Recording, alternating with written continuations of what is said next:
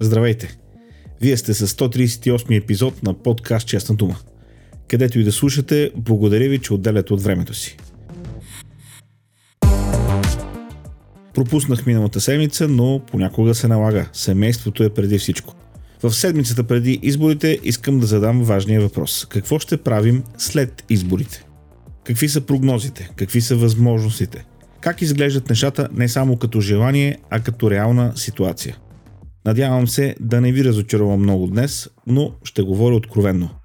В края на краищата това е нещо, което съм обещал от самото начало. Така че не мърдите, малко музика и продължаваме.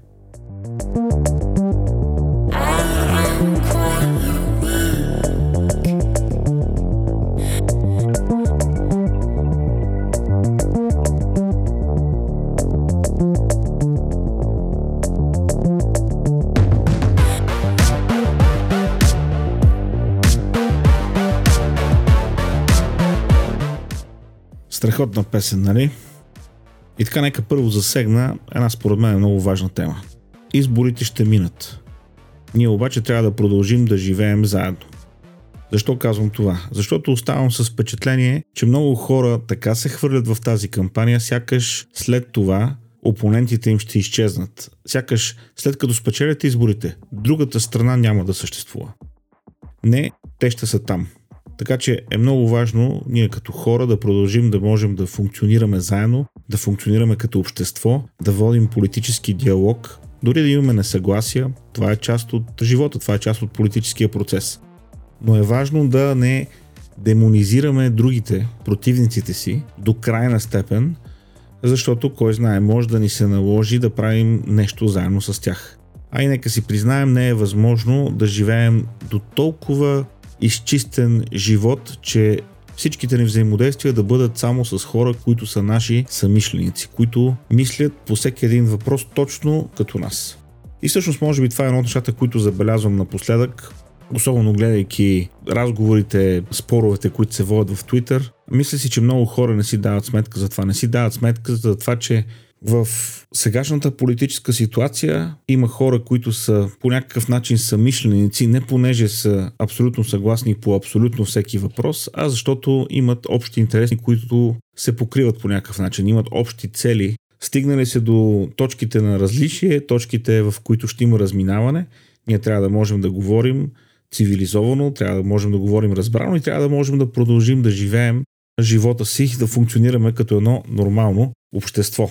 Сега, нека да поговорим за възможните резултати след изборите и всъщност този въпрос какво ще правим след изборите. Този въпрос е важен, защото прогнозните резултати са доста близки. Няколко различни агенции дават доста близки резултати. Например, гледам в момента от Дневник, това, което агенция Тренд показва. На първо място продължаваме промяната Демократична България с 26% и половина. На второ място ГЕРБ СДС с 25% и 6. Галъп отново дават продължаване промяната и Демократична България на първо място с 27 и 2, на второ място ГЕРБ СДС с 26 и 6. Market Links също дават сходна прогноза, сходна в смисъл на позиционирането. На първо място продължаваме промяната и Демократична България с 20,9%, на второ място ГЕРБ СДС с 20.4%, всичко е в рамките на границата на грешката, допустимата грешка в тези проучвания. А и както друг път съм казвал, никога през живота ми не са ме питали за кой ще гласувам или за, или за кого съм гласувал след провеждането на изборите.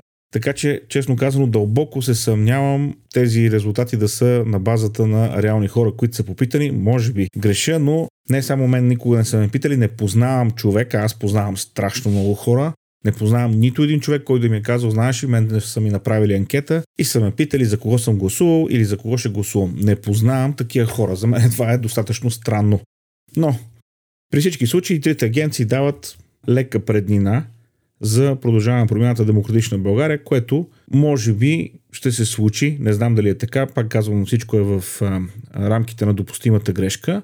Това обаче, което се вижда и в а, трите проучвания, които са направени, е, че в следващия парламент влизат пет политически формации, което е плюс спрямо това, което се случваше в миналите парламенти с 7 и с 6. Така че български възход остават извън парламента, и тъна остават извън парламента, някаква левица, такава иллюзорна и тя остава извън парламента.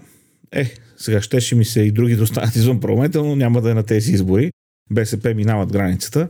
Но това е подреждането, което се дава, като успорването е за първото място между Продължаваме промяната и Демократична България и ГЕРБ и СДС.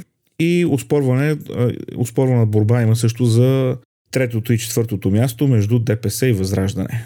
И всъщност, ако се замислим за трето и четвърто място, то няма много разлика кой е, кой е на тия места, защото тия две формации доста така добре работят заедно, въпреки че на пръв поглед изглеждат като опоненти. Това, за което се опасявам, че ще разочаровам хората, когато слушат, мисля си, че трябва да си дадем сметка, че е много трудно продължаваме промяната или пък ГЕРБ да имат такава предина, че да могат да сформират абсолютно независимо правителство.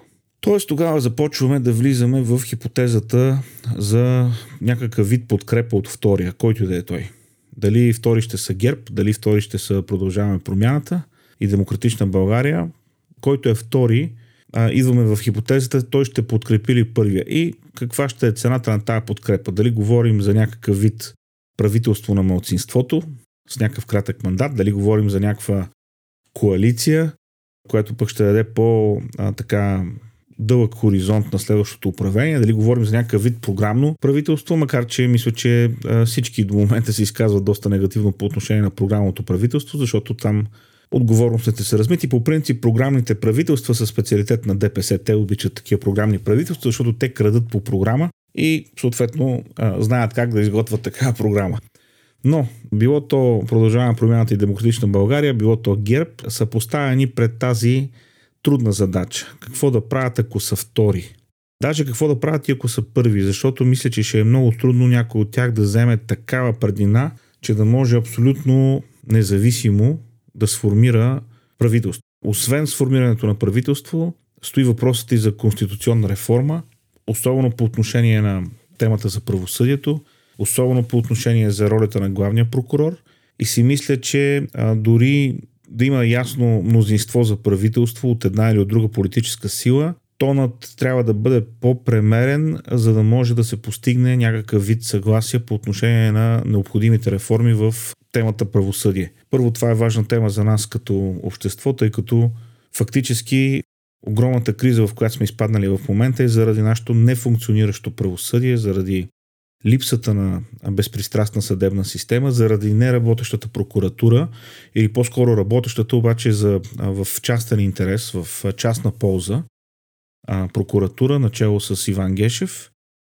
И съответно, за да може да бъде постигнато такова а, мнозинство, което да направи такива конституционни промени, то няма как да бъде постигнато с обвинения, с а, постоянно а, каране, с постоянно сочене на а, някакви предишни пропуски, ще трябва да се търси някакъв компромис. И казвам всичкото това нещо не понеже обичам компромиса, ако трябва да, да решавам еднозначно, бих казал не, аз не съм съгласен, понеже съм решил да гласувам за продължаване промяната и демократична България. Ако трябва да съм категоричен, ще кажа не, аз не съм съгласен те да се коалират или да работят заедно по някакъв начин с ГЕРБ, или с ДПС, или с Възраждане, или дори с БСП. Но това е идеалиста в мен. Онова което трябва да си дадем сметка е, че има така доста важни въпроси, които трябва да се решават в една много сложна политическа обстановка, не само в България и в света. Защото докато ние се караме за тези и за тези въпроси, президента Радев продължава да излага България, продължава с говоренето си, с а, действията на служебното правителство, да отдалечава България от а, цивилизования свят. И в този ред на мисли смятам, че продължаване под някаква форма на управлението на Румен Радев чрез служебни правителства би било от едно от най-лошите неща за България, едно от най-лошите решения за България. И понеже стана въпрос за президент Румен Радев, мисля, че с своето становище за оръжията за Украина, при положение, че има решение на Народното събрание, което регулира политиката на страната по отношение на конфликта на войната в Украина, тогава, когато представително лице за държавата изказва позиция, която е противна на тази на Народното събрание, то е в нарушение на Конституцията и според мен би трябвало да се започне процедура за импичмент или за отстраняване на длъжност на президента. Това е моето лично мнение, защото а, говоренето му е недопустимо. Той няма такива правомощия, няма такива отговорности и по никакъв начин не трябва да се допуска да има вмешателство на работата от една институция в друга. В случая президента да си позволява да моделира, да модифицира решения, които са взети от Народното събрание. Президента няма такава функция, никога не е имал и никога няма да има. И трябва да си знае местото и да се направи всичко възможно да има едни известни избори, а не да коментира постоянно ни неща, едно говори навън, едни неща да подписва навън и когато се върне тук продължава да си говори като нашенския байганю. Толкова за президента. Но изборите ще минат и това, което предстои след тях, ще бъде по-трудно. Защото ще трябва да се намери работещо решение. Работещо решение за правителство, работещо решение за бюджет на държавата, който е а, закъснял, отчаяно закъснял, а, работещо решение за външната ни политика. Ние изпуснахме огромни възможности да обновим своите оръжия, своите самолети, своята военна техника, отказвайки да предоставим оръжие и военна техника в помощ на Украина, ние пропуснахме възможност да обновим своята база. И по този начин всъщност президента и неговото служебно правителство обрекоха България на още дълги години мъка с а, оръжията, с самолетите и камионите и БМП-тата от съветско време. Ето за това става въпрос. Отново нещо, което се представя за балансирана позиция или за патриотизъм дори, всъщност е работа срещу България, понеже всички останали страни ще подменят своята техника, ще бъдат с по-нова, модерна, западна техника, работеща техника, а нашите професионални войници и нашите въоръжени сили ще трябва да продължават да се занимават с съветските букуци, останали от 1950, 60, 70 година в България. Но това сами сме си го докарали. Не е някой друг да е спуснал другаря Радев в България. Той е избран на избори. Срещу него бяха поставени два пъти такива едни странни кандидати от страна на ГЕРБ. Лично моето мнение, знаете друг път съм го казвал, е, че Румен Радев беше избран с любезното съдействие на Бойко Борисов. Първия път, като постави срещу него Цецка Цачева, напълно неизбираем кандидат за президент.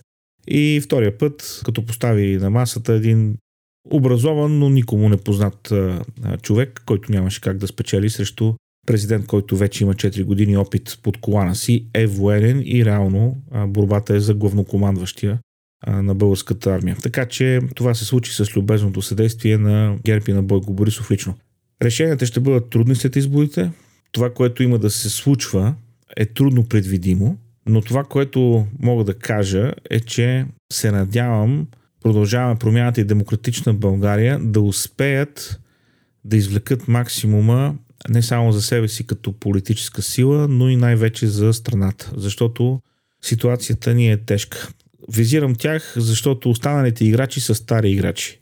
Останалите играчи са в политиката от дълго време и те знаят как да прецакат всички останали, за да, за да съхранят себе си. Мисля си, че в продължаваме промяната и участие в Демократична България все още има малко политически идеализъм, който може би ще ги, надявам се по някакъв начин, ще им помогне да вземат решение, което да бъде не само в тяхна полза, но и в полза на България. Не знам какво ще бъде то, не знам по какъв начин ще бъде договорено. Не казвам кое е или кое не е правилното решение, но констатирам а, една наистина сложна ситуация, в която се надявам да не се окаже, че Румен Радев ще продължи да управлява с поредното служебно правителство, защото вече му се натрупаха доста и е време да отиде там, където е мястото на всеки президент. Горе-долу, там в Миманса някъде, с такива едни спорадични появявания от време на време, от дъжд на вятър, с някое изявление, с някой поздрав за нова година, но не е и тази главна роля, която му се наложи на Румен Радев да играе през последните две години.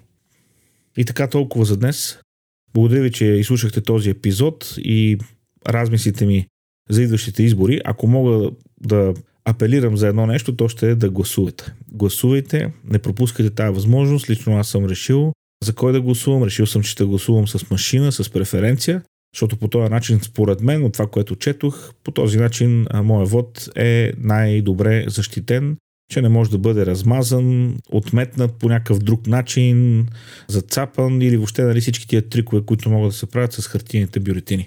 Така че, а, дойде ли неделя, 2 април, гласувайте, упражнете това свое право, защото това отличава гражданите от онези, които са безправни.